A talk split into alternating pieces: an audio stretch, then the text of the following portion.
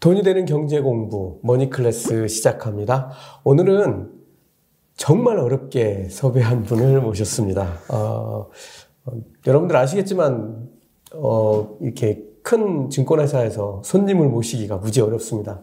근데 1년 동안 제가 열심히 노력해서 미래에셋증권의 윤재홍 매니저님 모셨습니다. 반갑습니다. 반갑습니다. 네. 어, 윤 매니저님은 어, 미래에셋증권에서 특히 ETF 네. 네. 그쪽 많이 하고 계시죠. 네. 오늘 특집으로 ETF A부터 Z까지 한번 알아보도록 하겠습니다. 뭐 이거 제가 궁금한 것이기도 하고 어 뭐 저도 ETF 공부 많이 하고 있는데 어 우리 구독자 여러분들이 궁금해하실 부분들 뭐 이미 알고 계신 부분들도 있을 텐데 어 하나씩 좀 짚어가면서 조금 차원을 끌어올리도록 하겠습니다. ETF 일하시니까 이 ETF가 갖는 매력 네. 한두 가지만 꼽으라면 어떤 게 있을까요? 가지, 네. 저도 뭐 ETF 관련해서 계속 일을 하고 있고 뭐 저도 ETF 하고 있지만 가장 큰 매력 첫 번째 꼽으면은 뭐 손쉬운 분산 투자가 될 것 같아요. 네. 손쉬운 분산 투자. 네. 그래서 일단 그 자료화면 이제 같이 보시면서 제가 좀 네. 말씀을 드릴 텐데 ETF는 어 좀 쉽게 정의를 하면 규칙을 담는 바구니다 정도로 규칙을 담는 네. 바구니 이렇게 네. 바구니에 네. 담아서 이제 바구니를 그냥 사고 파는 거죠. 네. 그래서 어 분산 투자가 좀 굉장히 쉽다라는 거는 첫 번째로는 금액이 굉장히 좀 저렴하다. 네. 그리고 두 번째로는 굉장히 다양한 시장에 우리가 투자가 가능하다를 꼽을 수가 있을 것 같아요. 네. 자, 일단 첫 번째로 금액적 측면에서 네. 자, 우리가 그 한국 대표 지수 코스피 200을 음. 우리가 만약에 주식을 담아서 그냥 주식을 주식만 담아서 만약에 코스피 200을 그대로 따라간다. 얼마나 돈이 필요할까요? 아니 이거 코스피 200 따라가려면 한 주씩 사야 돼? 아니죠. 이게 한 주 비중에 따라 사야 되다 아, 보니까 아, 한 주도 사야 되는 게 있을 거고. 어유 그러면 집 팔아도 안 될 것 같기도 하고. 18억 정도 돈이 필요하다. 18억? 네. 그러니까 집 팔아도 안 되네. 그 정도 드는데 네. 우리가 예를 들어서 이제 한국 시장에 상장되어 있는 네. 코스피 200 추정 ETF를 산다. 네. 그러면 뭐 한 3만 5천 원, 그렇죠. 좀 비쌀 때는 뭐 4만 원. 음. 그 정도면은 코스피 200을 좀 그대로 복제를 할 수가 있어요. 네. 뭐 물론 이제 돈이 많으면 그렇게 그냥 주식을 살 수도 있겠지만 그렇죠. 뭐 종목들에 계속 들어갔다 나왔다 하고 뭐 배당이라든가 이런 것들 관리도 해야 되는데 ETF를 통해서 하게 되면은 그런 것들을 이제 운용사에서 다 네, 자동 예, 관리를 네. 해준다라는 거죠. 그리고 뭐 두 번째 장점 좀 말씀드리면은 이제 손쉬운 네. 분산 투자에서 좀 다양한 종목들을 투자를 할수 있다라는 음. 것을 말씀을 드렸었는데요. 어, 자료화면 좀 보시게 되면 뭐 예를 들면 이제 S&P 500 지수를 음. 추종하는 ETF다. 라고 하게 되면은 여기 안에 뭐 애플이라든가 음. 마이크로소프트, 뭐 아마존 예. 이런 기업들이 다 녹아 들어가 있죠. 뭐 지금 이제 3월 4일자 기준으로 보면 뭐 애플이 한 6.9% 정도 많이 올라왔네요. 어, 그죠. 많이 들어가 있고 네. 마이크로소프트도 약 6% 정도. 오, 마이크로소프트 비중이 많이 높아졌고. 네. 네. 근데 우리가 이제 뭐 아마존이라든가 마이크로소프트 뭐 개별 종목으로 사게 되면 금액이 굉장히 크지만 우리가 네. ETF를 통해서 이제 싸게 네. 좀더 이제 저렴하게 접근할 수 있다라는 거고 혹은 뭐 이런 경우들도 있어요. 예를 들면은 뭐 브라질 ETF라든가 음. 혹은 뭐 중국 전기차 ETF다. 이거 요즘에 인기 많은 것 같아요. 전 어, 중국에 관심이 좀 적은데 음. 이거 인기 많죠. 어, 뭐 자금 뭐 유입이라든가 이런 관점에서 보면 뭐 자금이 꽤 많이 들어오고 음. 있는 걸로 알고 있고 어쨌거나 좀 중요한 거는 우리가 예를 들어 이제 브라질에 투자를 하고 싶다. 네. 내지는 뭐 중국 전기차 산업에 투자를 하고 싶다. 라고 했을 때 ETF라는 것이 없다라면 뭐 펀드라는 이런 것들이 없다라고 하면 우리가 일일이 그 종목들 다 골라서 공부해서 어 공부해서 이제 어떤 것들이 좋은지도 따져봐야 되고 그럴 거예요. 근데 음. ETF를 통해서 운용사에서 어떤 전문가들이 골라놓은 음. 그런 종목들을 한꺼번에 네. 투자할 수 있다는 것도 하나의 장점이 되겠습니다. 뭐 금 같은 것도 ETF로 투자할 수 있죠. 어, 네, 금으로도 투자, 금 같은 것도 가능하고요. 네. 그 좀 이제 숫자로 좀 말씀드리면 음. 음, 2022년 3월 4일자 기준으로 네. 미국 미국 시장에 상장되어 있는 ETF 종목 수가 2,753종목 정도 돼요. 어, 전 세계 ETF가 뭐 한 7,000개쯤 된다고 9,000개, 9,000개 많이 9,000개 늘었네요. 네. 그, 그 중에 2,700개면은 거의 뭐 한 3분의 1이 미국에 상장이 네, 되네요. 종목 숫자는 한 3분의 1 정도 상장이 음. 되어 있고 그 운용 자산, 네. 어, 운용 자산 기준으로 하면은 거의 한 70% 정도 굉장히 큰 ETF들이 많아요. 음. 그래서 좀 이제 다시 들어가 보면 음. 예를 들어 뭐 금에 대해서 투자를 한다라고 음. 했을 때 뭐 국내에서는 이제 뭐 금 혹은 네. 뭐 금연물 이런 식으로 투자가 가능하지만 미국에서는 이제 뭐 금이라든가 뭐 금강주 이런 것들 그다음에 지금 이제 자료화면 좀 보시게 되면 어 제가 좀 분류를 조금 네. 해놨는데요. 예, 예. 어, 뭐 주식이라든가 채권이라든가 원자재, 부동산 네. 이런 것들도 얼마든지 접근이 가능해요. 네. 그래서 좀 이제 미국 ETF들 좀 공, 저도 지금 계속 살펴보다 보면 음. 정말 내가 몰라서 투자하는 경우들이 오히려 많았겠구나라는 생각이 드는 거죠. 그게 무슨 말이죠? 예를 들어서 뭐 콩이라든가 네. 아니면은 원자재, 예, 원자재 내에서도 뭐 니켈이라든가 이런 굉장히 음. 다양한 것들이 ETF로 상장이 되어 있고요. 주식 내에도 유형 전략들이 굉장히 다양하게 있어요. 음. 예를 들어 뭐 시가총액별로 해놓은 것들도 있고 네. 아니면 음 뭐 전략별로 혹은 어, 뭐 지역별로도 굉장히 좀 상당히 아, 다 지역으로도 예, 네. 굉장히 다양하게 되어 있다 보니까 어 우리가 일상생활에서 어, 여기 투자하면 좀 돈이 되겠구나라고 느끼는 음. 것, 어, 투자하면은 좋겠구나라고 생각하는 것들, 네. 그런 것들 일단 ETF를 찾아보면은 다 있다. 어, 웬만한 건 다 있다라고 말씀드리긴 좀 어려울 것 같고, 예. 예, 어지간한 것들은 상장이 거의 다 되어 있구나 음. 정도로 말씀을 드릴 수가 있을 것 같습니다. 예. 알겠습니다. 뭐 조금만 더 하나만 더 여쭤보면 이제 ETF가 이렇게 좀 발전해 온 단계들이 조금 있잖아요. 요즘에는 뭐 와 이런 ETF도 있네 하는 것들도 있는데 좀 간단하게 ETF가 어떤 식으로 발전해 왔는지 뭐 이렇게 세대별로 좀 나눠서 설명 조금만 해주세요. 아, 네. 우선 이제 초기 ETF를 좀 살펴보면 예. 지수형들이 많아요. 우리 SPY, QQQ 하는. 그렇죠. 이제 네. S&P 500이라든가 뭐 나스닥 100이라든가 네. 혹은 이제 섹터형은 보통 이제 그 기업들이 하는 일을 기준으로 네. 예를 들어 뭐 금융 관련된 일을 하는 기업들을 모은 게 금융 섹터. 네. 그다음에 뭐 에너지 관련된 일을 음. 하는 기업들을 묶은 게 에너지 섹터 네. 이런 것들이 보통 좀 1세대형이라고 음. 얘기를 할 수가 있을 것 같고요. 2세대형은 네. 여기서 이제 개별 기업들의 어떤 특성을 특성들을 중심으로 음. 묶은 뭐 스타일이라든가 이런 것들이 있어요. 네. 예를 들면 뭐 배당을 좀 더 많이 주는 아, 고배당주 그렇죠. 뭐 고배당이라든가 아니면 이제 배당금 늘려나가는 기업들만 묶어서 만든 아. 뭐 배당 성장. 예. 그다음에 뭐 주가가 움직임이 상대적으로 강한 종목들만 묶어서 운용하는 뭐 모멘텀 이런 것 앞에서 말씀드렸던 대표 지수라는 게 어떤 이제 주식의 큰 집단 덩어리라고 하게 되면 섹터는 그 기업들의 어떤 비즈니스 모델 네. 일을 중심으로 묶은 거고 그러니까 이제 음. 이 지수 추종형 ETF들은 우리가 알고 있는 지금 SPY, QQQ 같은 것들이 이제 대표적으로 있는 거고, 네. 그 다음에 섹터 추종형은 뭐 금융 섹터라든가 에너지 섹터 이렇게 나누어서 세분해가지고 들어갈 그렇죠. 수 있는 이런. 11개 섹터 정도로 좀 구분이 되어 있고요. 네. 다음에 스타일은 개별 기업들의 사람으로 치면 성격. 잘생긴 애들, 못생긴. 아, 그렇죠. 그 혹은 남자, 잘 달리는 애들, 네. 혹은 돈을 잘 쓰는 애들, 뭐 이런 식으로 네. 이제 분류를 하는 거죠. 알겠습니다. 그리고 마지막으로 이제 최근에 좀 굉장히 음. 상장이 많이 되고 있는 것들이 어떤 테마형이라든가 액티브형. 네. 저 테마형 네. 하면 요즘 2차 전지 요즘도 많이 뜨나요? 어, 뭐 주가 등락은 좀 다시 말씀을 드려야 될 것 같고, 어, 예. 어, 테마형 관련해서 이 테마, 뒤에서 좀 말씀을 다시 드리겠지만, 테마형이라고 하면 어떤 사회의 어떤 변화들. 음. 우리가 지금 어떤 쓰고 있는 클라우드라든가 이런 네. 것들 예전에는 쓰진 않았잖아요. 그렇죠. 저도 이제 처음에 이제 컴퓨터를 컴퓨터라는 걸 쓰기 시작했을 음.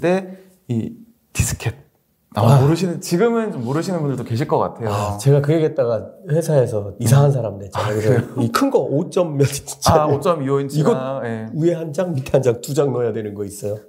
그런 것도 있어. 저도 막 게임 같은 거 할, 하나 하려면은 뭐 디스켓 한 7장 쌓아가지고. 맞아요. 막 아, 지금 보시면서 좀 처음 듣는 분도 계실 것 같긴 해요.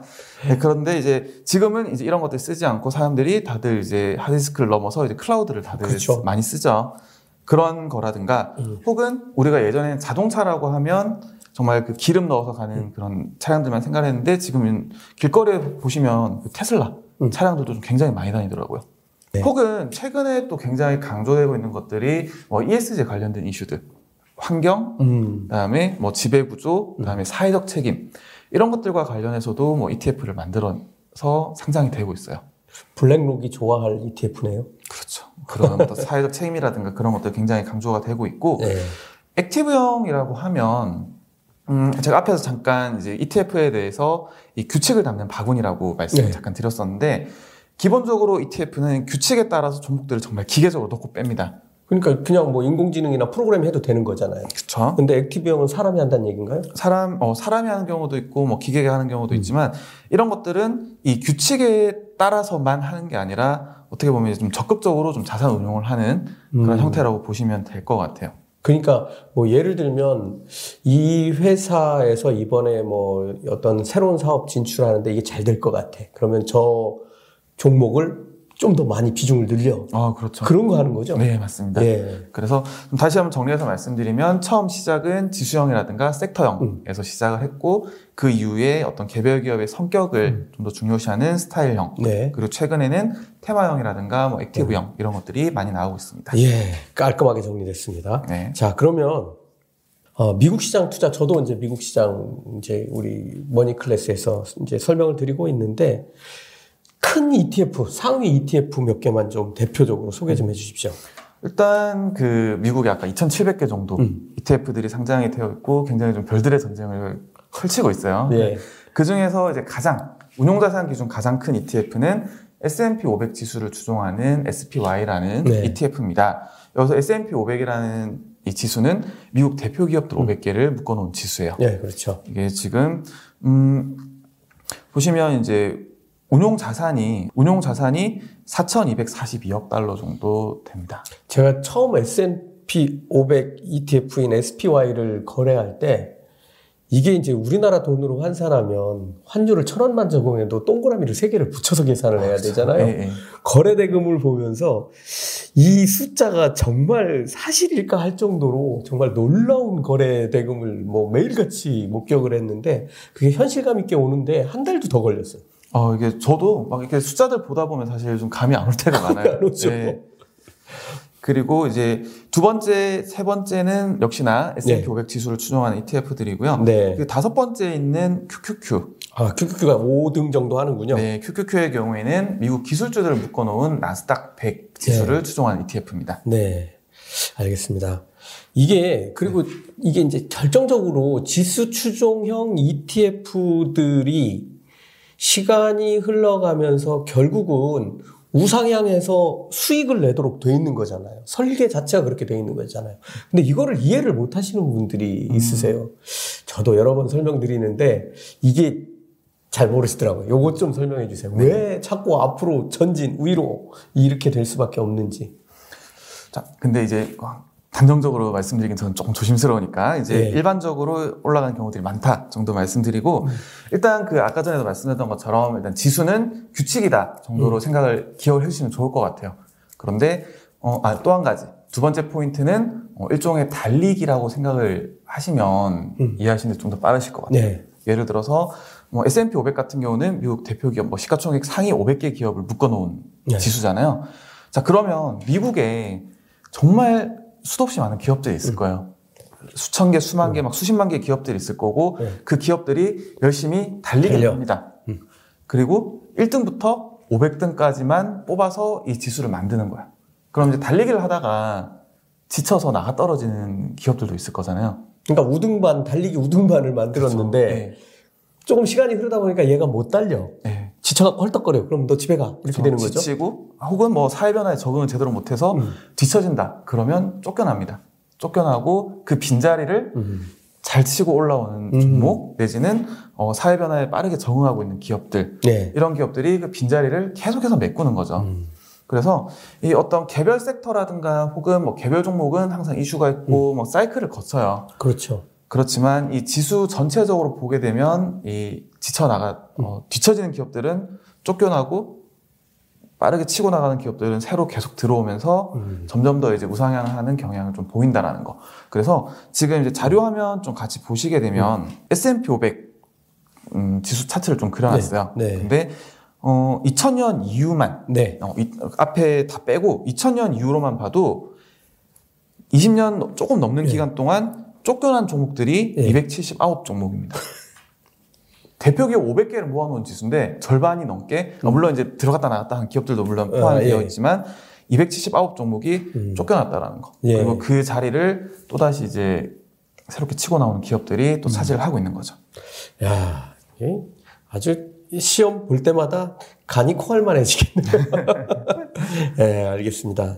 자, 이제 요즘에 이제 보면은 사실 이제 4차 산업혁명이 우리 사회나 전 세계적인 뭐 기술의 중심에 서다 보니까 어, 그 기술주들이 모여 있는 QQQ의 성장세도 컸고 그리고 이제 그러다 보니까 이제 QQQ를 더 선호하는 사람들도 있고 SPY를 이렇게 전통 산업이 좀 많이 같이 포진된 SPY를 더 선호하는 사람들도 있는데 요 둘의 차이를 좀 이렇게 음. 우리가 볼 때, 아, 이 둘은 이런 성향을 가지고 있고, 그렇다면 이런 분들이 투자하면 좋겠다. 이렇게 좀 구분해서 설명 좀 해주실래요? 우선 이제 SPY나 혹은 IVV라든가 VO 음. 같은 이제 S&P 500 지수를 추종한 ETF들은 예, 그 지수 내 지수 내에 11개 섹터들이 좀 분포를 다 하고 있어요. 네. 뭐 기술이라든가 뭐 금융이라든가 음. 에너지, 뭐 유틸리티, 음. 소비재 관련 네. 그런 섹터들이 좀 다양하게 분포를 하고 있는 게 이제 S&P 500 지수를 음. 추종한 ETF들. 네. 그리고 QQQ는 나스닥 시장에 상장되어 있는 기술주 위주를 좀 편입을 하고 있습니다. 네. 그러다 보니까 이 등락이라든가 혹은 이런 변동성 자체가 S&P 500, SPY보다는 좀더 음. 크고요. 최근에도 이제 보면 S&P 500보다는 나스닥이 좀 더 조정이 크게 네. 나타났죠. 네. 그래서 좀 그런 금리 민감도라든가 그런 것들에 있어서 좀 차이가 네. 있다라는 거. 그래서 좀 최대한 미국의 어떤 대표적인 시장에 대해서 관심을 가지고 있는 분들이라면은 음. S&P 500 지수를 추종하는 네. 쪽으로 좀 보시는 게 좋을 것 같고, 어, 나는 뭐 미국의 어, 미국이라든가 혹은 뭐 전 세계 어떤 음. 어떤 기술 성장이라든가 이런 것들에 대해서 관심이 좀더 많다라고 음. 하시는 분들은 뭐 어떤 나스닥 100이라든가 이런 음. 기술 섹터 쪽으로 좀 더 보시는 게 좋을 것 같습니다. 그러니까 실질적으로 보면 그 나스닥 100 QQQ 같은 경우는 조금 더 변동성이 클 수 있다. 이제 이런 걸 알고 투자를 해야 된다는 그렇죠. 말씀이시죠? 항상 이제 우리가 이제 수익이라든가 이런 것들도 생각을 해야 되지만 음. 이 위험성에 대해서도 음. 고려를 좀 해야 되다 보니까 네. 우리가 이제 많이 올라갈 가능성이 있다라는 거는 반대로 말하면 음. 많이 빠질 수도 있다. 네. 이런 위험성에 대해서는 좀 고려를 하시는 것도 좋을 것 네. 같습니다. 네. 이게 진짜 작년에 보면은 이제 예, 작년하고 올해 조정을 받는 상황들을 보면 지금 말씀하신 게 무슨 얘기인지 잘 이해하셨을 것 같습니다. 사실 어, 투자자들 입장으로 보면 지금 이제 SPY, QQQ 뭐 이렇게 대표적인 걸 말씀드렸는데 특히 SPY 같은 경우는 어, 거의 똑같은 모델로 만들어진 게 있잖아요. 그러니까 뭐 이게 어, 여러 가지 이유가 있을 것 같긴 한데 수익률은 똑같죠. 어, 거의 차이가 없죠. 없죠. 사실. 그러니까 예. 똑같이 설계되어 있으니까. 어, 그런 게 어떤 게 있고, 왜 이런 것들이 만들어져서 운용되는지도 좀 설명해 주시죠. 음, 네. 우선 이제 화면 같이 보면 좀 말씀을 드릴게요. 이제 어, S&P 500 지수를 추종한 ETF 중에 이제 운용자산 큰거세개 네. 말씀을 드리면 뭐 IVV라든가 SPY, VOO 네. 네. 보시면 그 인덱스가 다 동일합니다. 음. S&P 500 지수로 다 동일하고요. 운용 자산에서 좀 차이가 있어요. 네. 그리고 어, 운용 보수 측면에서도 조금 차이를 보이고 있는데 아. 음, 뭐 IVV 같은 경우는 0.03%, 음. 그다음에 SPY는 0.09, 그다음에 VO는 0.03. 요 정도고요. 자, 왜 동일한 지수에 대해서 이렇게 ETF도 좀 다양하게 나오냐? 음. 운용사들이 여러 개가 있어요. 네, 그렇죠. 운용사들이 여러 개가 있고 다들 이제 어떤 경쟁을 하는 그런 음. 기업들이다 보니까 어떤 대표 지수들 이런 것들에 대해서는 다들 이제 상품을 나눠, 내놓게 되죠. 음. 대신에 어, 보시면 이제 운용 보수라든가 그런 것들은 좀 차이가 있을 수도 있고요. 네. 음, 그래서 일단은 기본적으로는 동일 지수를 추종한다라는 거 그리고 운용 자산이라든가 보수에 있어서 차이가 난다. 뭐 음. 체크를 해주시면 될 것 같습니다. 어 이게 지금 보면 SPY는 93년에 만들어졌고 IVV는 2000년, VO는 2010년에 만들어졌는데 제가 이거 자산 규모를 이제 처음에 제가 SPY를 시작할 때 어, 그때 보니까 아, 이거 차이가 많이 나는구나 그랬는데 지금 보니까 뭐 어떤 걸 해도 손색이 없을 정도로 덩치가 아, 커졌네요. 네. 어, 이거 진짜 잘 보시고 여러 가지 그 우리가 좀 더 이득이 되는 이익이 나는 방법을 어, 투자자들이 찾아보시면 어, 더 좋은 방법이 나올 수도 있겠습니다. 어, 제가 궁금한 게 하나 있는데요. 추가로. 네. 네. 국내에서 저도 주문을, 자, 질문을 많이 받는데 제가 국내를 잘 몰라갖고 대답을 음. 잘못 드리는 게 있어요. 요거를 꼭 오시면 어, 여쭤봐야 되겠다 생각하고 있었는데 뭐 회사에서 가지고 있는 걸로 설명을 해주시면 더 좋을 것 같은데 국내에서도 ETF로 미국 시장에 투자할 방법들을 물어보시는 분들이 음. 많아요. 왜냐하면 어, 미국에 직접 투자하려면은 뭐 지금은 한글로도 지원을 많이 해주죠. 미래셋 그 뭐 이런 단말기들 보면은 한글로 그, 다 한글로 다 돼 있으니까 좋긴 한데 또 뭐 뉴스나 이런 거 보면 또 꼭 기계가 번역한 것 같고 그렇기도 하고 그런데 어쨌든 한국에서 한국의 또 증권사를 찾아가서 상담하면서 할 수 있는 거라면 훨씬 더 좋을 것 같아요. 이런 거 하는 방법 좀 가르쳐 주세요. 음, 그 국내에도 이제 해외 지수를 추종한 ETF들이 좀 다수 상장이 음. 되어 있습니다. 네. 어쨌든 이제 저도 이제 미국 주식을 하고 있긴 하지만 네. 뭐 10시 반, 뭐 11시 반 그때 이제 시장이 열리고 물론 이제 프리마켓에서도 최근에는 뭐 음. 거래가 많이 가능해지고 있긴 음. 하지만 기다려야 되잖아요. 그래서 네. 밤 돼야 되고 시차도 있고 그러다 보니까 이제 국내에서 음. 하시는 경우들도 많은 것 같은데, 음, 일단 그 사이트라든가, 국내에서도 뭐 사이트라든가 이런 것들에서 좀 잘 나와, 정리가 잘 되어 있습니다. 지금 예. 이제 화면 보시는 것도 지금 국내에서 이제 예. 보실 수 있는, 국내에 상장되어 있는 이제 해외 지수, 해외 주식을 음. 추종한 ETF들인데, 예. 요건 지금 들어가 보니까 뭐 시가총액 순으로 정리가 되어 있더라고요. 예. 그래서 뭐 중국 전기차 관련된 ETF들, 음. 그다음에 두 번째가 이제 미국 나스닥 100 예. 지수를 추종하고 있고 혹은 뭐 미국 S&P 500 음. 혹은 뭐 미국 tech top10 같은 경우는 이제 대형 기술주들 10개 음. 이런 식으로 좀 상장이 다 되어 되어 있고 뭐 설명도 좀 안에 좀 잘 나와 있으니까 예. 이런 부분들은 좀 같이 참고를 해주시면 좋을 것 같습니다. 뭐 사실 운용 보수나 이런 것들은 이제 미국 미국은 막 덩치가 크니까 보수도 싼데 지금 우리나라에 이렇게 상장돼 있는 ETF들도 보수는 많이 저렴한 편인가요? 뭐 대형 대형에서 이제 운용 보수가 뭐 비슷하거나 뭐 조금 높은 경우도 있고 음. 간혹 가다가 이제 동일 지수에 대해서 미국보다 더, 더 저렴한 경우들도 있더라고요. 그래서 어, 이거는 이제 뭐 수수료는 아, 운용 보수 관련해서는 좀 이제 비슷하다, 뭐 네. 비슷하거나 어, 좀 낮은 경우도 있다 네. 정도로 말씀드릴 수가 있을 것 같습니다. 예. 각 그 상장된 ETF들 상담하시면서 뭐 미국에 상장돼 있는 것들은 이렇게 자료를 딱 올라가서 보면은 이제 운용 보수라든가 이런 것들이 다 나오니까 뭐 비교해 보시고 어, 투자하시는 게 좋을 것 같습니다. 어, 일부 이렇게 마치고요. 어, 아주 기본적인 ETF의 그 여러 가지 종류와 그 다음에 운용되는 현황들 어, 그리고 우리가 어떻게 투자하면 될 수 있는지를 알아봤습니다.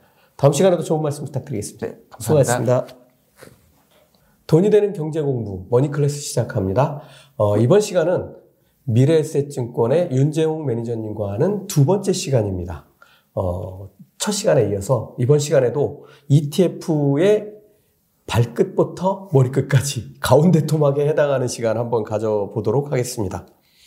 자, 조금 이제 깊이 들어가 봐야 될 시간이 됐는데요. 네. 어, 이게 투자를 한다는 건 더 높은 수익률을 원하기 때문에 이제 계속 그런 쪽으로 추구를 하게 되는데, 어, 더 높은 수익률을 추구하는 지수 추종형 ETF, 그리고 떨어질 때도 나는 돈을 벌고 싶어 하는 사람들이 있어서 이제 그때 떨어져야만 주가가 내려야만 돈을 버는 뭐 인버스 ETF 뭐 이런 것들이 있는데 어 특히 이제 나스닥 100 추정하는 QQQ가 수익률이 높지만 또 아까도 말씀하셨지만 떨어질 땐 또더 많이 떨어지기 때문에 이 QQQ를 활용한 레버리지 상품들, 인버스 상품들이 있는 것 같아요. 그걸 좀 나눠서 설명을 좀 해주시겠습니다. 음, 네, 좀 예를 들어서 좀 설명을 드려야 될 것 같고 우선은 근데 이제 전체적인 방향에 대해서 네. 좀 말씀을 드리면 이런 레버리지라든가 inverse 관련된 것들은 좀 굉장히 조심해서 접근하시는 음. 쪽으로 좀 말씀을 드리고 있어요. 워낙 변동성 자체도 크고 음. 혹시나 이제 역방향 방향을 잘못 잡았을 때 올라가는 판에 내려간다. 그렇죠. 이제 꼬는 또는 거꾸로. 네.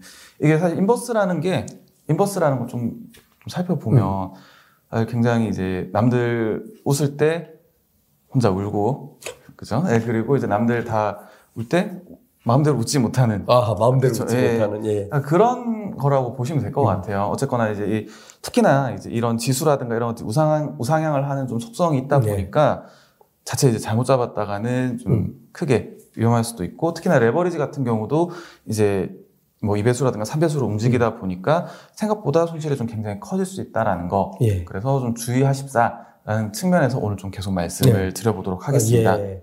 일단 그 예를 들어서 나스닥 100 관련해서 어, 레버리지 ETF도 좀 큰, 시가총액 가장 큰 것이 예, 두 배, 세 배를 추종하는 뭐 QLD, 다음에 뭐 TQQQ 이런 것들을 예로 들어서 좀 말씀을 네. 드릴 수가 있을 것 같아요. 그래서 네.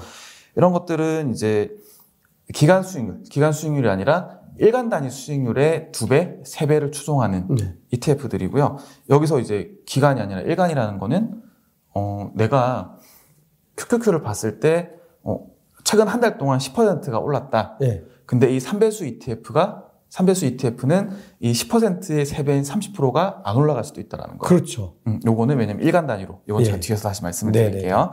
자, 그래서 이런, 이런 ETF들은 어떤 뭐 수합 계약이라든가 뭐 선물 계약 음. 이런 것들을 활용해서 이제 배수를 추종하게 됩니다. 네. 그래서 뭐 이배수 ETF는 뭐 QQQ 어, 나스닥 100이 1%가 올라가면은 2%. 음. 그다음에 뭐 TQQQ처럼 3배수 ETF들은 나스닥 100이 1% 올라가면은 뭐3% 네. 이런 식으로 올라가는 그런 구조라고 보시면 될 것 같아요. 네, 제가 봐도 윤재용 매니저님은 확실히 그 증권회사에서 나오셔서 설명해 주시는 게 다른 것 같아요. 저는 네. 설명을 하면 어떻게 하냐면 QQQ가 10% 오를 때 20% 오르는 음. QLD 이렇게 얘기를 하는데 1% 오를 때 2% 오르는 QLD 이렇게 말씀을 해주셨습니다. 아 이거 저도 앞으로 좀 조심해야 되겠네요. 자 근데 시장이 하락하는 상황이라면 지금 처음 질문은 이제 레버리지를 활용해서 두 배, 세 배 이렇게 말씀을 해주셨는데 하락하는 상황에도 하락분의 두 배, 세 배 이렇게 가는 또 ETF들이 있잖아요. 아, 네. 예. 어, 요것도 좀 소개 좀 해주시죠. 네. 어, 예를, 어, 인버스라는 게 기본적으로 좀 뒤집는다라는 네. 개념이에요. 네, 그렇죠. 그래서 인버스 ETF들은 기초지수와 반대로 음. 그래서 기초지수가 1% 올라가면은 얘는 마이너스 1%가 빠지고 혹은 어쨌든 이제 화, 그 밑을 보고 하는 거니까 그렇죠. 기초지수가 1% 하락하면 1%가 올라가는 음. 그런 구조라고 보시면 될 것 같습니다. 네. 네, 그 나스닥 100 ETF를 예로 들어 좀 설명을 드릴게요. 일단 나스닥 100 한배 inverse ETF 같은 경우는 나스닥 100 지수가 1% 하락하면 음. 1% 올라가고 예. 그다음에 1%가 올라가면은 1%가 빠지는 그래서 아까 이제 어 레버리지 관련해서는 2배수에서 QLD, 3배수에서 TQQQ를 음. 예를 들어서 좀 말씀을 네. 드렸고 어 inverse에는 뭐 QID 같은 경우는 2배 inverse, 예. 그다음에 SQQQ 같은 경우는 3배 inverse입니다. 예. 어, 참고로 이제 이런 것들 말씀드리는 건 어디까지나 예시로 좀 네. 말씀을 드리는 거고 뭐 어떤 뭐 추천이라든가 그런 것들은 아니니까 좀 예. 유념해 주시면 좋을 것 같아요. 예. 추천을 하는 것은 아니다라고 말씀을 해 주신 거 잘 기억하시기 바라고요. 어, 어, 이게 상승하면 예를 들어서 QQQ가 1% 상승하면 뭐 2%, 3% 상승하는 그런 상품들이 이제 소개를 해주셨고 거꾸로 되는 것도 소개를 해주셨는데 네. 제일 궁금한 게 이제 이런 게 있습니다. 예를 들면 주가 지수가 제자리 걸음을 하는데 0으로 가진 않잖아요. 그죠? 오르기도 네. 하고 내리기도 그쵸. 하고 뭐 네. 이렇게 해서 결국은 이제 횡보하는 형국으로 이제 거의 지수가 못 움직이고 가는 경우들이 있는데 이럴 때 그 인버스 상품이나 이 레버리지 상품들은 어떤 일이 벌어집니까? 어, 굉장히 안 좋은 일들이 벌어집니다. 아, 예, 예. 안 좋은 일이 벌어집니다. 예. 지금 이제 어, 자료화면 좀 같이 보시면서 말씀을 드릴게요. 이게 작년 11월 달에 발간했던 자료를 좀 이제 가져와서 설명을 드릴 텐데 케이스를 3개 정도로 정리를 했습니다. 네. 첫 번째 케이스는 어, 10%씩 계속해서 올라가는 경우.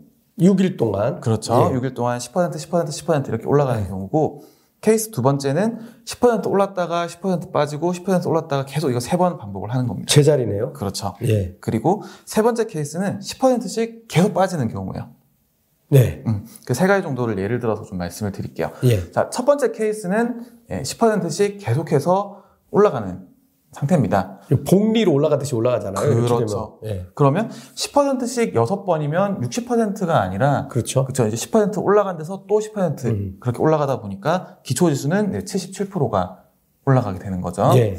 그리고 플러스 2배수, 뭐 3배수 같은 경우는 어 단순히 그냥 곱하기 2로 올라가는 게 아니라 뒤에 이제 맨, 맨 끝에 최종 보시게 되면 더 크게 예. 올라간다라는 거고요. 자, 두 번째가 이제 말씀하신 사례가 될 것 같아요. 음. 두 번째 케이스. 10% 올라갔다가 10% 빠지고 네. 횡보하는 경우죠. 네. 자, 이렇게 되면, 어, 빠질 때도 올라갔던 값에서 10%가 빠지게 되는 네, 겁니다. 예. 10이 올라갔다고 해서 10이 똑같이 빠지는 게 아니라 음. 더 많이 빠지는 거죠. 그래서 자 이렇게 왔다 갔다를 했다. 그러면 기초일수는 최종적으로 이제 97이 됩니다. 마이너스 3%가 돼요. 아, 요것도 헷갈릴 수 있는데 기초지수도 마이너스가 난다. 네. 예. 횡보하면은 이제 왜냐하면 이제 10%가 처음 올랐어요. 그러면 이제 110이 되죠. 네, 그렇죠. 그리고 10%가 빠질 때 11, 10이 빠지는 게 아니라 빠지죠. 어, 그렇죠. 11이 빠지다 음. 보니까 왔다 갔다 하게 되면은 음. 이제 마이너스 3%가 된다라는 거고. 크게 큰 거에 세 번 움직였으니까 대략 마이너스 3% 음, 정도 생긴다. 그렇게 되는 거고. 다음에 3배수. 3배수 레버리지 같은 경우는 음. 30%가 올랐다가 또 거기에 대해서 30%가 빠지고 130에 30%가 빠지는 거죠. 그렇죠. 100에서 39가 빠지는 거죠. 그렇죠. 39가 네. 빠지고 이걸 반복하다 보니까 어, 그렇게 이제 왔다 갔다 하고 결과값을 보니까 마이너스 25%가 된다라는 거. 끝내주네요. 그렇죠. 그래서 이게 기간 단위 수익률로 보게 되면 이 3배수니까 어, 마이너스 3에서 곱하기 3을 한 마이너스 9%가 음. 빠져, 빠지는 거 아닌가라고 생각할 수가 있는데 음. 그게 아니라 마이너스 25가 된다는 네. 거. 음. 그래서 그리고 뭐 케이스 3도 보시면 이제 이건 이제 제가 방향을 잘못 잡았을 때죠. 저는 네. 이제 올라갈 거라고 생각했는데 계속 빠졌다. 아, 빠졌다라고 하게 되면 10%씩 툭툭툭 빠지면은 결국에는 이제 마이너스 40 기초회수는 마이너스 47% 네. 그다음에 3배수는 마이너스 8 마이너스 88% 네. 이렇게 빠지게 된다는 겁니다. 자, 그래서 음 요게 아까 전에도 이제 레버리지라든가 인버스 좀 위험하다라는 관점에서 음. 좀 말씀을 드린다고 했는데 뭐 기초 어떤 이제 대표 지수들이 하루에 하루아침에 막 20% 30%씩 빠지는 경우 사실 많지는 않아요. 그렇죠. 그런데 이제 국내에서 특히나 많이들 음. 하시는 뭐 원자재라든가 아, 그렇죠. 이런 것들은 그런 위험성들이 있죠. 네. 예를 들어서 최근에 이제 국내에서도 니켈 음. 인버스 레버리지 ETN이 상장 폐지가 됐어요. 그러니까 결국은 지금 세 배수 어, 세 배수로 6일 동안 10%씩 빠졌더니 100이 12가 되는 거하고 똑같은 일이고 이거 한 번만 더 빠지면 뭐 그냥 끝장이 나는 거잖아요. 네, 그렇죠. 그래서 그 아 그 니켈 inverse 좀 네. 계속 말씀을 드리면 왜 상장 폐지가 됐냐? inverse 레버리지예요. 음. 빠지는 어 올라가 어 빠지는 거에 이제 두 배가 올라가는 건데 네. 반대로 이제 올라가면 두 배만큼 빠지겠죠. 네. 근데 니켈이 일간 단위로 60%가 올랐어요.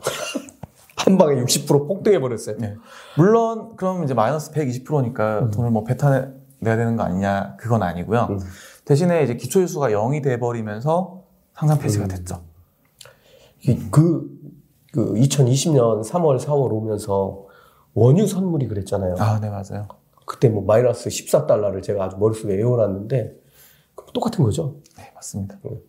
아, 이거 진짜 레버리지는 정말 확실하게 시장을 잘 읽고, 어, 또 시장이 그렇게 움직여야만 수익을 낼 수 있는 거지. 그렇죠. 그냥 욕심에 들어갔다가는 본인마저 상장 폐지된다. 이렇게 이해하시면 될 것 같습니다. 그 조금 이제 뭐 숫자가 좀 덜 와닿는다 이런 거에 대해서 좀 덜 와닿는다라고 음. 하시면은 뭐 이런 예를 좀 들어볼 네. 수가 있을 것 같아요. 예를 들어서 기초 지수가 첫날 30%가 빠지고 네. 둘째 날 40%가 올랐다. 음.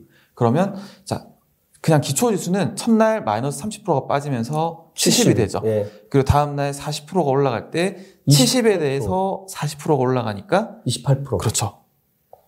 그러면 98. 네, 그렇죠. 100, 도안 되네. 아, 28%가 아니라 이제 28이 올라가면서 네, 네, 마이너스 2%가 돼요. 그러니까 근데, 98이 되니까. 그렇죠. 98이 되고 3배수다라고 음. 하게 되면 첫날 마이너스 30%가 빠질 때 90이 빠지는 거죠. 그럼 10 남았네요. 그렇죠. 10이 남았고 다음날 기초지수가 40% 올라갈 때 곱하기 3이니까 120%. 하루에 120% 올라가면 엄청 많이 올라가는 거잖아요. 음. 근데 10에서 출발을 하다 보니까 네. 22가 되는 거죠. 어떻게 보면. 기계적으로. 네, 그러니까 저도 계속 말씀드리는 게 그런 게 있었거든요. 주식이 어려운 건 올라갈 때는 수익률이 얼마야라고 따질 때 100에서 30% 수익이 났어. 그러면은 뭐 130이 된 거잖아요. 근데 50%가 빠졌어요. 그러면 100이 50돼 있는데 다시 100이 되려고 하면 50이 100% 수익을 내야 맞습니다. 다시 네. 100이 가죠. 그러니까 이제 이런 거는 이제 레버리지 쓰면 그게 쓰는 만큼 뭐 대폭 늘어난다는 이런 말씀이시죠. 좀 예를 좀 하나 좀 네. 들어서 아, 예, 예, 예. 보여드리면은 뭐 지금 이제 자료화면 보시고 있는 거는 이제 천연가스 네, 천연가스 ETF들이고요. 예. 지금 이제 화면에서 보시고 있는 주황색 선이 천연가스의 움직임입니다. 실제? 네. 예. 지금 참고로 이제 기간은 이제 2020년 1월부터 음. 이제 2021년 11월까지 네. 기준을 좀 잡았고요. 보시면 이제 천연가스는 천연가스는 100에서 어 100으로 잡았는데 이제 굉장히 좀 많이 올라왔어요. 네. 그런데 여기 빨간색 선으로 나타나 있는 이 천연가스 inverse 레버리지 네. 그다음에 어, 하, 하늘색 선으로 나타나 있는 어, 천연가스 레버리 2배 레버리지 예. 모두 100 밑에 어. 자리 잡고 있습니다. 이게 계속 위아래로 왔다 갔다 하다 보니까 아까 말씀드렸던 그런 효과 예. 때문에 이제 녹아내린 거예요. 이게 이제 그래프상으로 보면 대략 이 주황색이 실제 가격이죠. 2020년 10월 정도까지 보면은 거의 이제 못 오른 거잖아요. 그렇죠. 여기까지 누적된 펀치가 쌓여가지고 음. 결국은 계속 천연가스 가격이 2020 아니 2020년 10월 이후로 상승 곡선을 탐에도 불구하고 회복을 못하고 아까 3배로 해서 100이 10 됐다가 40% 그렇죠. 올라봐야 별 볼 일 없는 상태가 계속돼서 회복을 못 하고 있다. 이렇게 보면 되는 거죠. 그렇죠. 어떻게 보면 인버스랑 레버리지는 이제 쉽게 생각하면 아, 단순히 생각하면은 이게 데칼코마니처럼 이렇게 가야 되는 게 이렇게 가야 되는 게 맞는데 음. 아니라는 거죠. 아니다. 실제로 보면 이렇게 내려와 있는 아. 경우들이 많다라는 거. 네. 아 이거 정말 머릿속에 넣어둬야 될 그런 그래프인 것 같습니다. 이건 넘어가. 이건 넘어갈게요. 예. 자, 이제 좀 걱정스러운 게 이제 요즘 시장 상황인데 결국 보면은 이제 시장이 크게 오르지 못하고 이제 횡보하는 상황으로 갈 때 이거 올해만 뭐 그렇게 가정을 하고 볼 때 이럴 때 레버리지 투자는 위험하다고 봐야겠죠. 뭐 시장에 대한 어떤 확신이 있을 때도 굉장히 주의해야 되는 게 레버리지다 네. 보니까 이런 이제 횡보라든가 이런 것들이 예상되면은 음. 더더욱 좀 조심을 하셔야 되겠죠. 네. 자, 이제 뭐 기본적으로 우리 그 구독자 여러분들께서 이제 어, 이 상황 파악을 이제 정확하게 해 가고 계실 것 같은데요. 어, 요즘에 이제 제일 시끄러운 음, 이 섹터 산업 중에 하나가 이제 반도체 그렇죠. 많이 시끄러운데 이게 뭐 보면은 뭐 기업들은 실적을 엄청 잘 내고 있잖아요. 근데 지수는 빠지고 기업들 뭐 역시 주가도 빠지고 있는데 뭐 여러 가지 이유들이 뭐 있겠지만 지금 그 이유보다는 어요 반도체 쪽에 있는 어 ETF하고 레버리지 ETF가 어떤 것들이 있는지 궁금해 하시는 분들이 많이 음, 있더라고요. 음, 네. 그거 조금 일단 먼저 좀 소개 좀 해 주시죠. 아, 네, 알겠습니다. 어, 자료화면 좀 같이 보시면서 좀 말씀을 예. 드릴게요. 자, 미국의 이제 어, 요거 같은 경우는 이제 지난 3월 달에 이제 발견, 발간했던 이제 네. 반도체 관련 이제 자료들이고요.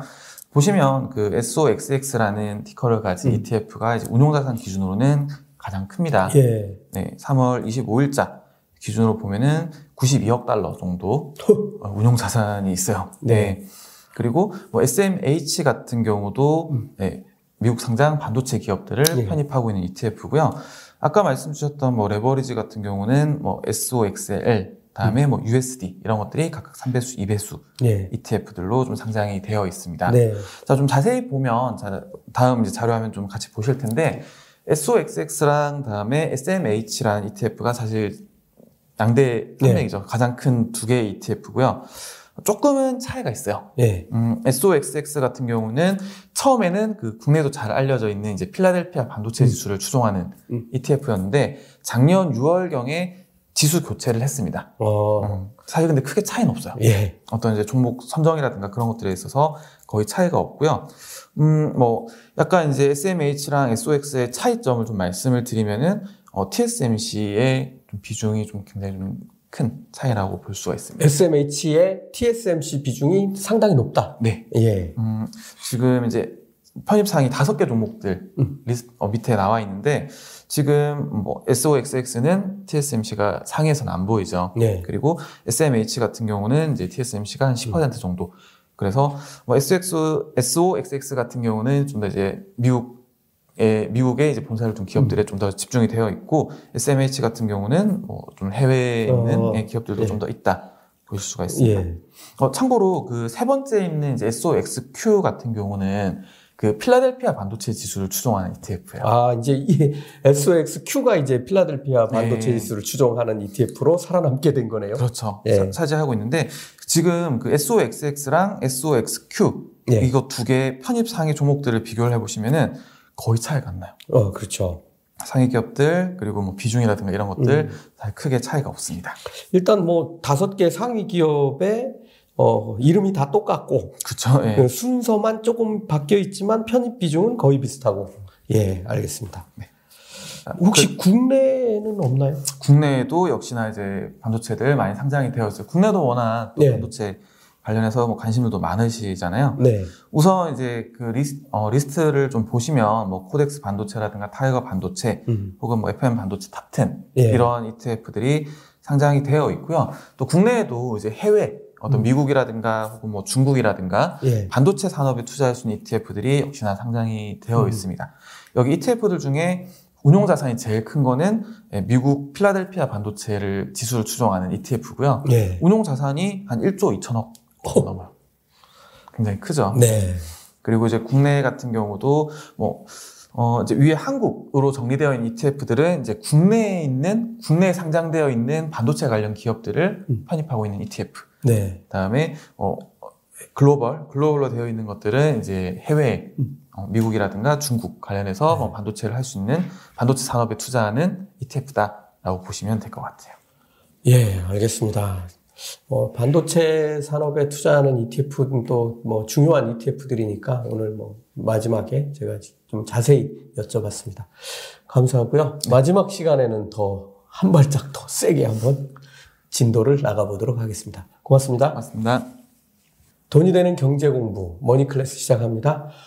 어, 이번에 그 미래에셋 증권의 윤재홍 매니저님 특별히 모시고 지금 아주 ETF에 관해서 심도 있는 얘기들을 지금 나눠보고 있습니다. 어, 여러분들도 공부를 하시면 어, 뭐 다는 알 수는 없지만 각 개별 ETF에 대해서는 뭐 어, 공부할 수 있는 자료들이 인터넷에 많이 있죠. 네, 그래서 뭐, 뭐, 개인 블로그를 보셔도 뭐 좀 조심을 해야 되지만 자료들 가지고 있는 분들도 많고 그러니까 보시면 되고 어 이번 시간에는 좀 왜 ETF로 투자해야 하는지에 관련된 것들을 좀 여쭤보려고 합니다. 자. 첫 시간에 ETF가 갖는 가장 좋은 점, 매력이 뭐냐 했을 때 분산 투자 그렇죠. 말씀해 주셨잖아요. 특히 뭐 지수 추정용 ETF 같은 경우는 그냥 시간이 돈이다. 뭐 이런 느낌으로 투자하면 되는데, 어, 이런 강점들이 가장 잘 나타나는 그런 ETF들은 어떤 게 있습니까? 음, 좀 대표적으로 좀 다, 나타날 만한 것들이 이제 아까 이제 말씀, 음, 네. 1강에서 그, 어, 말씀드렸던 테마형 ETF들인 것 같아요. 예. 앞서서 이제 테마형 ETF들 좀 간략하게 말씀드리면 어떤 사회의 어떤 구조적인 변화에 음. 투자한 ETF다라고 소개를 드렸었고, 어, 참여형 ETF를 여기 예로 좀 말씀드리는 건 이 성장의 초반에 있는 그런 음. 테마들이 많다 보니까 음. 개별 기업들의 변동성이 굉장히 크죠. 크죠. 네. 그렇죠. 일단 이런 초, 초반에 변화가 나타날 때 음. 나타나는 일반적인 특성들을 좀 살펴보면 굉장히 많은 기업들이 너도 나도 기술을 들고 음. 등장을 해요.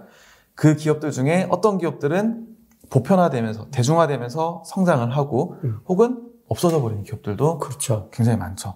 그러다 보니까 어, 어떻게 보면 이제 이 산업 자체가 커질 거라는 거는 분명하다. 내가 봤을 때 분명하다. 그런데 이 개별 기업 자체의 변동성이 굉장히 크고 어떤 기술 변화가 굉장히 음. 빠르게 나타나다 보니까 개별 기업을 가지고 가기에는 불안할 경우들이 많아요. 음, 그러다 그렇죠. 보니까 네. 이제 ETF를 통해서 접근하는 것도 좀 굉장히 음. 접근하는 것이 오히려 유효하지 않을까 라고 좀 말씀을 드릴 수가 있을 것 같습니다. 예. 뭐 예를 들면 전기차 같은 경우도 여기에 해당하는 거죠? 어, 그렇죠. 전기차도 해당이 될 거고요. 뭐 많은 기술들이 음. 다 공통적으로 좀 비슷할 것 같아요. 예. 그 지금 말씀 들어보니까 어, 좀 꽤 된 것 같은데 한 1년도 더 된 것 같은데 전기차에 어, 사람 이름을 반으로 쓰는 하나는 니콜라, 하나는 테슬라. 이분의 이름은 니콜라 테슬라였는데, 우리 테슬라는 이제 대박이 났고, 니콜라는 요새 어떻게 돼 있나요? 어, 뭐, 주가 흐름이라든가 이런 것들은 뭐, 아직 좀 부진한 네. 상황이라고 말씀을 드릴 수가 있을 그렇죠. 것 같아요. 그뭐 리비안 같은 회사들도 뭐 실제로 차를 생산해서 인도하고 하고 있는데도 불구하고 주가 보면은 뭐 고점 대비해서 형편없는 그런 뭐 주, 주가를 보이기도 하는데요. 이런 것들을 ETF로 담으면 우리가 개별 종목에 투자하는 것보다 훨씬 안전하다. 그런 말씀을 해주신 거잖아요. 어, 안전의 개념에서 보면 이제 상대적으로 음. 어떤 개별 기업의 변동성을 줄일 수 있다. 개별 기업 음. 위험을 좀 줄일 수 있다라고 말씀을 드릴 수가 있을 것 같아요. 그렇죠. 올라가기도 하니까. 알겠습니다. 어, 좀 그래도 그 테마형 ETF에 대해서 조금 자세히 설명 조금만 더 해주세요. 네. 그 1강에서 이제 처음에 이제 디스켓 예를 들어 좀 네. 말씀을 드렸어요. 이게 디스켓 저장을 했다라고 하면은 이제 지금은 이제 하드디스크를 넘어서 음. 이제 클라우드에. 네. 어, 저도 이제 기계들 많이 써요. 아이폰 음. 핸드폰 두 대 쓰고 다음에 데스크탑에 노트북에 음. 아이패드까지 다 사용을 하는데 예전에는 이제 이런 파일을 뭐 데이터라도 하나 옮기려고 치면 이제 다 일일이 이렇게 뭐 메일 그렇죠. 보내든가 아니면 네. USB 같은 거 꽂아서 옮겨야 되는데 네. 지금은 그냥 클라우드에 저장해 놓으면 자동으로 그렇죠. 동기화가 다 되죠. 이런 것도 어떤 하나의 사회 변화라고 할 수가 있을 것 같고요. 네. 자, 이런 사회 변화들 관련해서도 역시나 투자자들이 관심을 안 가질 수가 없는 것 같아요. 그렇죠. 이게 돈이라는 거에 대해서 좀 말씀을 드릴 때 어, 정직한지는 잘 모르겠지만 굉장히 솔직하죠. 음, 어, 그렇죠. 솔직하다라는 것이 어떻게 보면은 자기의 몸값을 음. 가장 높일 수 있는 곳으로 항상 흘러가는 게 음. 이제 돈이잖아요. 네. 자 그런 측면에서 자 자료화면이랑 같이 좀 보면서 네. 말씀을 드리겠습니다. 자 지금 이제 보시고 있는 자료는 음, 미국 상장, 미국에 상장되어 있는 네. 테마형 ETF들의 운용 자산 총계입니다. 아, 이게 자산 규모를 그려놓은 거군요. 그렇죠. 예. 네. 보시면 이제 2016년도를 2016년도 1분기를 기점으로 해서 네. 운용 자산이 한번 훅 올라가고요. 예. 그다음에 2020년 1분기를 기점으로 해서 급격하게 좀 증가를 해요. 아, 이게 그러면은 우리 2020년에 팬데믹으로 그 무너지고 그럴 때도 이게 뭐 계속 성장을 했네요. 돈이 굉장히 빠르게 많이 네, 들어왔다는 그렇죠. 거고. 네. 자, 그러면 이제 2016년도 그때 어떤 일들이 있었나 좀 생각해 보면 어떤 아마존이라든가 이런 음, 혁신 기업들, 맞아요. 온라인 리테일 기업들이 굉장히 빠르게 성장세를 구가하던 시기예요. 2016년은 제가 그때 책을 쓰느라고 아마존을 공부를 많이 했는데 음, 네. 아마존이 월마트를 제치고 세계 1위의 유통 기업이 되던 해예요. 그러니까 그 전까지는 그게 설마 이렇게 크겠어? 라고 했는데 이게 이제 일거에 무너져 나가던 때가 2016년으로 기억하고 있습니다. 그렇죠. 네. 그래서 주가 성장률이 상대적으로 우수했던 음. 그첫 이제 그런 이제 장을 열었던 게 2016년. 아. 그때를 기점으로 한번 이제 증가를 했고요. 다음에 이제 2000 이제 2020년 상반기 때는 이제 코로나19를 거치면서 어떻게 보면 이제 이 혁신 기술을 가지고 있냐, 가지고 음. 있지 않냐가 기업의 어떤 생존을 가르는 맞아요. 분기점이 됐습니다. 네. 자, 예를 들어서 이제 우리가 온라인이라든가 이런 데서 물건을 샀어요. 물건을 샀다가 어떻게 보면 이제 2020년 코로나 19 코로나 일부의 네. 핵심은 어떻게 보면은 이 대면 접촉의 종말이라고 실종이라고 그렇죠. 볼 네. 수가 있거든요. 그래서 네. 어떻게 보면 이제 과거에 이제 아 이거 불편해서 어떻게 써 그냥 물, 가게 가서 물건 사고 말지 했던 연령이 이제 높으신 분들도 어떻게 보면 강제적으로 강제로 그렇죠. 혹은 이제 저희 어머니도 이제 선생님이신 초등학교 선생님이세요. 네. 그런데 애들 그 조그만 초등학생들이 줌으로 온라인 수업을 해야죠. 그렇죠. 그러다 보니까 이 조그만 애들도 막 어떻게 누르면 이제 이 온라인에 접속을 음. 해서 할 수 있다. 음. 요거를 어떻게 보면 굉장히 이런 온라인화가 강제적으로 음. 빠르게 이루어졌던 게 사실 코로나19 시기였습니다. 네. 자, 그러면 이제 어떻게 되냐. 2016년도에는 음. 그냥 수익성의 차이였어요. 네. 그런데 2020년 코로나19로 인해서 이 혁신 기술이라든가 이런 것들이 음. 생존에 문제가 됐다는 거죠. 예, 기업도 그렇고 개인도, 쓰는 개인도 그렇고. 그렇죠. 자, 그러면 이제 투자자들 입장에서는 자, 기존의 어떤 소비재 섹터다. 음.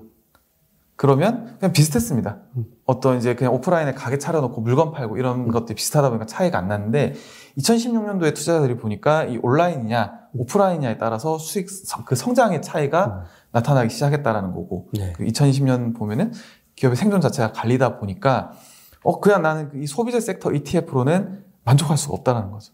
그러니까요. 왜냐하면은 그 안에서 이렇게 올라가는 기업도 있고 내려가는 기업들도 음. 있다 보니까 이 평균 수익률로 음. 회계를 하게 된다는 건데 투자자 입장에서는 요거만 골라서 투자를 하고 싶다는 거예요. 네. 그런 배경에서 나타난 게 테마형 ETF다. 음. 굉장히 좀 세부적으로 접근할 수 있는 게 테마형 ETF다라고 보시면 될 것 같아요. 예, 알겠습니다. 어, 참 여러 가지 사건이 어, 이 세상을 빠르게 변화시켜 놓기도 그렇죠. 하고 하는 것 같습니다. 사실 이제 제가 제일 재밌게 보는 기업 중에 하나가 우리나라 배민 같은 기업들인데 음. 좋은 아이템을 뭐 원래 있던 아이템인데 좋은 아이템을 선정 선별을 해서 이거를 기업으로 바꿔서 크게 성장했는데 이 회사가 팬데믹 위기를 딱 맞으면서 그냥 완전히 전면적으로 대폭 성장할 수 있는 길이 딱 놓인 거잖아요. 네, 아, 이 테마형 ETF들 조금 더 연구를 해봐야 될 필요가 있을 것 같습니다. 어, 그러면 이 테마형 ETF 좀 더 들어가서 어떤 것들이 있는지 좀 소개 좀 해주시죠. 음, 네. 그 자료화면 같이 보면서 이제 제가 네. 좀 예를 들어서 좀 설명을 드리겠습니다. 지금 보시고 있는 리스트 같은 경우는 그 블룸버그 내에서 이 혁신기업, 테마형 ETF로 분류하고 있는 ETF들을 운용 자산 순으로 좀 정리를 했어요. 네. 그래서 뭐 메뉴에 올라와 있는 ARKK 같은 경우는 혁신 기업들 음. 골라서 변동성이 굉장히 크죠. 혁신 기업들 묶어놓은 ETF고요. 그다음에 세 번째 나, 와 있는 이제 KWEB 같은 경우는 이제 중국의 인터넷 기업들만 묶어서 투자한 ETF예요. 예. 그리고 음, 그 여섯 번째 나와 있는 뭐 PAVE, 음. 음, PAVE 같은 경우는 미국 인프라 관련된 기업들만 묶어서 투자를 하는 ETF입니다. 이게 그, 뭐 미국 인프라라고 하면 아주 우리가 얘기하는 기본 국가의 SOC와 비슷한 그런 것들입니까? 아니면 뭐 석유 시설 뭐 이런 것들? 뭐 전반적으로 다 포괄을 하고 있는데 다 들어가 있고. 뭐 예를 들면 이제 뭐 캐터필러라든가 이런 아, 기업들처럼 아, 네, 땅을 갈아엎고 뭐 건물을 짓고 다리 만들고 그런 것들과 관련된 기업들만 묶어놓은 영역이라고 예. 보시면 될 것 같아요. 혹은 예. 그 LIT 같은 경우는 이제 미국 2차 전지 산업. 아, 아, 미국이 네. 아니라 이제 글로벌 네. 2차 전지 산업 기업들만 음. 어, 기업들을 묶어서 투자한 ETF라고 보시면 될 것 같고요. 예. 그 다음 자료 보시면 역시나 좀 리스트들이 쭉 있어요. 네. 자 이제 메뉴에 있는 이제 제츠 같은 경우는 항공산업들, 네. 뭐 비행기라든가 뭐 공항 운영이라든가 관련된 기업들을 묶어서 운영하는 ETF. 예, 지금 뭐 우주 개발하는 기업들도 여기 들어가 있나요? 어, 좀 일부 편입이 네. 되어 있습니다. 알겠습니다. 그리고 뭐 다섯 번째 나와 있는 뭐 태양광 산업 관련된 테마들 음. 탄이고요. 네. 어 저, 도 이제 기억을 할 때 그냥 탄 거 막 이런 식으로 그냥 기억을 해요. 태양광 예. 그리고 그 풍력도 팬입니다. 아, FAN. 네. 아, 참 이름을 되게 잘 짓는 것 같아요. 이게, 이게 뭔가 이름을 그렇죠. 예. 뭔가 굉장히 좀 연상시킬 수 있는 그런 음. 것들을 많이 사용을 해요. 그 아까 이제 보셨던 뭐 PAVE 같은 음. 경우도 관련 있고 LIT 같은 경우도 리튬을 연상시키는 예. 그런 티커일 거고요. 다음에 이제 사이버 보안 관련해서도 어 핵, 핵 해커를 떠올리게 하는 예. 혹은 뭐 사이버를 연상시키는 뭐 CIBR 이런 식으로 예. 티커를 이름을 짓는 거죠. 그리고 뭐 밑에 두 번째 보이시는 뭐 BOTZ 네, 로봇 산업 테마 ETF입니다. 네. 그래서 뭐 이런 것들 좀 예를 들어서 좀 설명을 드릴 수가 있을 것 같아요. 네. 뭐 시간이 짧으니까 이 개별 ETF들을 뭐 자세히 설명을 드리기는 어렵고 사실 여러분들 이거 네이버에서 검색만 해보셔도 여기 이제 편입되어 있는 종목이라든가 어 뭐 비중 그 다음에 뭐 그동안 뭐 이런 주가 흐름 뭐 이런 것들도 다 보실 수가 있으니까요. 여러분들 조금 나 이런 거에 관심 있어 하는 것들은 여기 티커까지 소개를 해 주셨으니까 여러분들 공부를 추가적으로 조금 더 하시면 될 것 같습니다.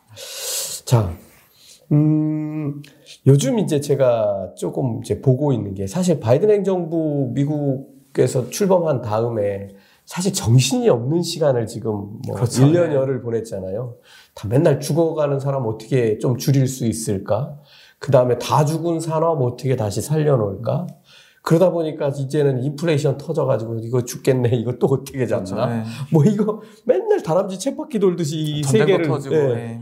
어, 돌리고 있는 차에 지금 이제 러시아와 우크라이나 전쟁이 터져가지고 이제 하나 더 추가됐는데 실제로 저는 이제 그 바이든 대통령 당선될 때 강력하게 추진하겠다고 여러 가지 얘기한 공약들을 되게 집중해서 봤었거든요. 음, 네.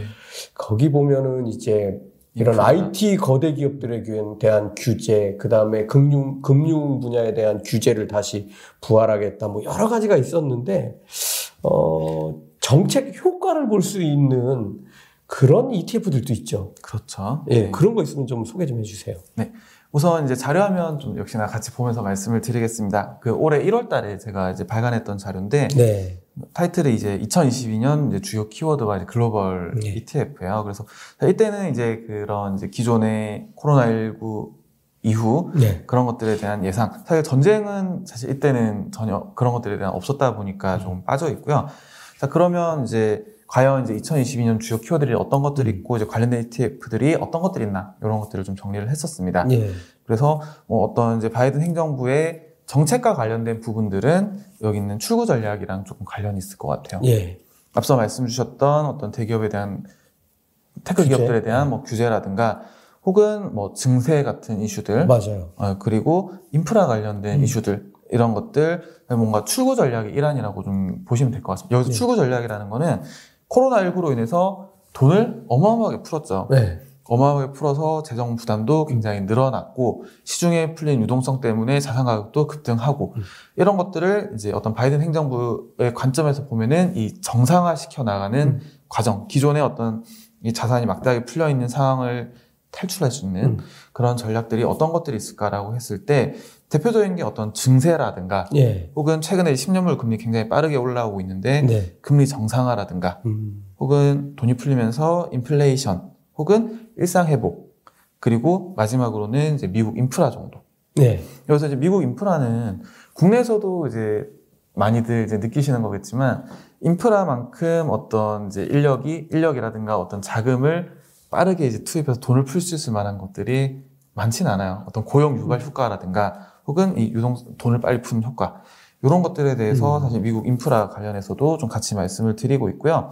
그리고 이 일상 회복 국내도 보시면 어떤 이제 최근에 방역 정책이 빠르게 좀 완화가 되면서 어떤 사람들이 뭐 어떤 돌아다니고 예전처럼 정말 평범하게 먹고 마시고 돌아다니고 놀고 쉬고 이런 굉장히 당연했던 일상들이 좀 당연하지 않게 되었던 네. 전반적으로 과거로 다시 음. 돌아간다. 정말 이제 우리가 당연하게 생각했던 일상, 당연한 것이 아니게 된 음. 그런 일상으로 다시 되돌아가는 과정에서 어떤 이제 여행 엔터라든가 네. 혹은 뭐그 정책과 관련해서는 음. 뭐 인프라 관련된 것들 그런 네. 것들도 같이 좀 말씀을 드리고 있습니다. 예. 다른 쪽은 또 어떤 게 있습니까? 우선 뭐 이 정도 선에서 좀 말씀을 드릴 수가 있을 것 같고 예. 그 외에 뭐 어떤 증세 관련해서도 증세 관련해서 세금이 올라, 세금 부담이 올라갔을 때잘 네. 버틸 만한 기업들 음. 혹은 뭐 금리가 올라갔을 때 어떤 기업들 수혜를 좀 볼 수 있을까라는 예. 관점에서 뭐 은행이라든가 이런 것들 예.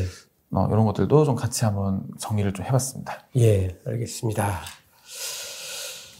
자, 뭐, 이 정도면은, 저, 표에 있는 그, 표로 보여드린, 어, 요, 2022년 주요 키워드에 관련된 ETF들은, 어, 옆에 이제 티커들 그리고 관련 ETF 티커들이 있으니까 한번 앞에서 말씀드렸던 대로 검색을 해서 내 거로 만드는 작업을 해야 됩니다. 아까 뭐 처음에 소개해 주셨다시피 미국에 거의 3,000개 가까운 ETF가 있고 자고 나면 생기고 있기 때문에 저도 질문 받을 때 곤혹스러울 때가 많아요. 저도 처음 들어보는 뭐 그런 것들이 나올 때가 있거든요. 그리고 또 내 관심 바뀌면, 아니, 내 관심 밖에 있으면 그 뭐 쳐다보고 싶지도 않잖아요. 이제 이런 문제들이 있으니까 항상 새롭게 등장하는 이런 그 ETF들의 관심을 갖고 내가 추가적으로 공부하고 하는 걸 계속 해야 됩니다. 이게 그것도 음. 시간이 좀 지나면 또 다 잊어버려요. 맞아요. 네. 그리고 또 변하잖아요. 이런 여러 가지 그 편입 비율이나 비중들이 다 바뀌기 때문에 계속 공부를 해야만 게임에서 이길 수 있습니다. 참고로 뭐 네. 저도 이제 매 주간 단위로 이제 네. 이런 주제들 정해서 자료들 계속 발간을 하고 있고요. 그 오늘 이제 보여드렸던 그 자료들 같은 경우는 이제 저희 제가 이제 저희 이제 홈페이지에 다 네. 올라와 있는 네. 자료들이에요. 그래서 네. 이런 것들 좀 같이 참고해서 공부하시면 좀 더 편하실 것 같습니다. 어, 저도 이거 하나씩 좀 다 찾아봐야 될 것 같습니다. 뭐 대부분은 어, 알고 있는 건데 정말 처음 보는 것들도 여러 개 지금 보이는 것 음. 같고 제가 이제 관심을 두지 않았었는데 아 이런 걸 왜 그냥 넘어갔을까 하는 음, 것들도 많이 그렇죠. 있네요. 예. 자 이제 마지막으로 조금 요거는 조금 그 뭐 주제 안이긴 한데 어 우리 투자자의 입장에서 어 지금 윤 매니저님께서는 이제 ETF를 회사 차원에서 잘 다룰 수 있도록 지원해 주시는 일을 하고 계시잖아요. 우리 투자자 입장에서, 개인 투자자 입장에서 ETF를 고르거나 투자할 때 정말 유의해서 봐야 되는 것들, 이런 건 꼭 보고 가라. 어, 그런 거 있으면 좀 마지막으로 좀 설명을 해 주시죠. 한 네 개 정도 말씀을 드릴 수가 있을 것 같아요. 네 개나 봐야 되니까. 어, 빠르게 네. 말씀드릴게요. 네. 첫 네. 번째는 운용 자산. 아, 자산의 크기. 그렇죠. 네, 알겠습니다. 국내 같은 경우도 50억 미만이면은 이제 상장 폐지 위험성이 있어요. 어, 네. 어, 그런 것도 있군요. 네, 그래서 저 같은 경우는 일단 뭐 자료라든가 이런 것들 음. 정리할 때 국내 기준으로는 150억 원, 음. 그다음에 이제 미국 기준으로는 한 1억 5천만 달러 예. 이하 ETF들은 조금 이제 조심해서 접근하고 있고요. 자, 그리고 두 번째는 이제 거래량. 음. 거래량이 너무 적으면 사실 이 사고 파는 이 매수 매도 효과가 좀 벌어져 있을 가능성이 그렇죠. 좀 높다 보니까 살 때 비싸게 사고 팔 때 싸게 음. 팔 가능성이 좀 굉장히 높아집니다. 예. 예. 정량적인 요건 측면에서 첫 번째 운용 자산, 두 번째로는 거래량. 그러니까 내가 정상적으로 거래할 수 있는 사이즈가 되고 망하지 않겠, 않아야 된다. 그렇죠. 예. 일단 기본적인 그런 숫자들 좀 충족을 하는 게 좋고요. 네. 자, 그리고 이제 세 번째로 말씀드릴 게, 어, 이게 그 기초 지수를 얼마나 잘 추정을 하냐. 음. 내가 어떤 ETF라는 거는 결국 이제 내가 투자를 하고 싶은 주제들이 있는 건데 네. 해당 ETF가 이 주제를 벗어나지 말아야 한다라는 거죠. 그러니까 음. 제가 그 ARK 펀드 할 때 난 참 이상하다고 생각했던 것 중에 하나가 뭐였냐면 이 혁신에 관련된 여러 가지 ARK 펀드들이 전부 다 테슬라를 비슷하게 다 가지고 있는 거예요. 음. 그러니까 맨날 똑같이 움직이는 거예요. 지금 말씀하셨던 나는 뭐 테슬라가 해당이 되는지 안 되는지도 조금 헷갈리기도 하고 이게 왜 여기 들어와 있는지도 모르는데 이게 들어와 있어요. 물론 이게 어, 편입할 종목들이 당시에 이제 많지 않은 뭐 그런 거는 이해할 수 있지만 색깔을 못 내잖아요. 그렇죠. 목적하고 잘 안 맞잖아요. 지금 그런 것 좀 말씀해 주시는 거죠? 네, 맞습니다. 이게 어 최근에는 이제 테마형 ETF들도 최근에 보면은 어, 그 종목들 모으는 규칙에 뭐 해당 산업 매출 비중이 전체 50% 이상 아. 이런 요건들이 많이 들어가요. 아, 그러다 보니까 그렇군요. 이제 상대적으로 이제 그런 위험성에 대해서는 음. 많이 줄었다라고 볼 수가 있는데 음. 예를 들면 이런 거죠. 뭐 클라우드 산업 테마 ETF인데 편입 상위 기업이 커요. 크긴 큰데 클라우드 산업 매출 비중이 굉장히 작은 거예요. 그러니까 한 1%. 네. 그러면 해당 매출이 막 두 배, 세 배 늘어나도 사실 기업 전체 이익에는 음. 영향이 적어진, 음. 영향이 적거든요. 그렇죠. 음. 그래서 최근, 어, 물론 이런 부분도 좀 주의하십사 말씀드리는 거고, 마지막 네 번째는 괴리율 을 좀 잘 살펴보시는 것도 좋습니다. 괴리율이 뭔지 설명 좀 해주세요. 어, 첫 번째 이제 괴리율 먼저 설명을 좀 드리면 괴리율이라는 거는 그 해당 ETF의 이 시장에서 거래되는 가격과 네. 이 ETF의 실제 가치와의 차이예요. 아, 예를 들면은 예. ETF의 실제 가치가 만 원인데 네. 시장에서 거래되는 가격은 만 백 원일 수도 있고 음. 만천 원일 수도 있고 만 이천 원일 수도 있는 겁니다. 예. 이런 것들은 우리가 MTS라든가 HTS에서 숫자가 다 나와요. 음. NAV라고 해서 NAV 예, 예. 여기 보시면은 숫자들이 아 이게 이 ETF의 실제 가격이구나라고 음. 생각을 하시면 되고요. 자, 요거를 제가 좀 굉장히 강조해서 말씀드리는 이유는 최근에 이제 국내 시장 자금 동향을 좀 살펴보면 음. 인버스 레버리지 ETN으로 자금이 굉장히 많이 들어갑니다. 그렇죠. 원, 이제 그 원자재 가격이 많이 올랐다고 판단해서 음. 그 인버스로 많이 들어가는데 괴리율이 굉장히 큰 경우들이 많아요. 음. 특히나 이제 이 2020년 6월경 그때 원유 인버스 어, 원유 레버리지 ETN들에서 대, 이런 사건들이 굉장히 많았는데 네. 예를 들면 이런 거죠. 이제 ETN 순 지표 가치, NAV, 어, INAV라는 뭐 이런 IV 가치들이 100원인데 예. 시장에서 거래된 가격 500원, 뭐 400원 이런 식으로 거래가 되고 있는 거예요. 왜 그런 일들이 생기냐? 순간적으로 자금이 많이 몰려요. 음. 그러면 운용사에서 이걸 계속 이제 대, 돌려야죠. 예, 네. 공급을 해줘야 되는데 그러지 못하는 경우들이 생깁니다. 음. 그러다 보니까 이 한정된 물량, 물량은 한정되어 있는데 수요가 확 음. 단기간에 많이 몰리다 보니까 가격이 확 올라가는 거예요. 네. 그리고 잘 모르시는 이런 것들에 대해서 모르시는 분들은 아 지금 시장에서 사고 팔리는 가격이 원래 가격인가 음. 보다. 그리고 원유 많이 빠졌으니까 이거 올라가면은 수익 낸다더라. 이런 식으로 해서 들어오는 경우들이 있는 거죠. 아. 음. 그러다 보니까 이 어, ETN 같은 경우는 이제 IV 다음에 ETF 같은 경우는 NAV 음. 이 숫자들을 꼭 확인하셔가지고 네. 차이가 적으면 적을수록 좋다라는 거. 예. 요거 두 가지, 아, 요거 이렇게 네 가지 정도 말씀을 드릴 수가 있을 음. 것 같습니다. 괴리율이 낮은지 실제 가격하고 시장 가격하고 맞는지를 확인하고 들어가는 것도 중요하겠다. 저도 오늘 중요한 거 하나 배웠습니다. 어, 우리 투자자분들에게 마지막으로 해주실 말씀 있으면 하나만 해주세요. 사실 이게 뭐 투자는 뭐 기본적으로 잃어도 되는 돈으로 하라라고 얘기를 하잖아요. 음. 근데 그게 사실 뭐 잃으라는 얘기는 아니다 보니까 음. 항상 우리가 이제 수익을 생각을 해야 되지만 그 반대의 경우도 꼭 예. 염두에 두고 해야 되고 그런 측면에서 어떤 분산이라든가 음. 혹은 좀더 넓게 음. 자산 배분 측면에서 봤을 때 ETF가 어떤 하나의 굉장히 유용한 툴이 될 수가 있다. 예. 그리고 그 툴을 좀 더 유용하게 만들기 위해서는 제가 이제 말씀 마지막에 말씀드렸던 그런 유의사항들 음. 이런 것들도 좀 같이 챙겨서 같이 보자 정도 말씀을 드릴 수가 있을 것 같아요. 예. 끝나기 전에 마지막으로 약속을 하나 하시고 가셔야 됩니다. 어떤 약속? 다음번에 한 번 더 나와주실 수 있죠? 어, 불러주시면 저는 준비를 하겠습니다. 업무 다 마치고 어, 늦은 시간에 어, 여기까지 찾아와 주셔서 좋은 말씀 해주신 윤재용 매니저님께 감사드립니다. 다음에 또 뵙겠습니다. 네, 감사합니다.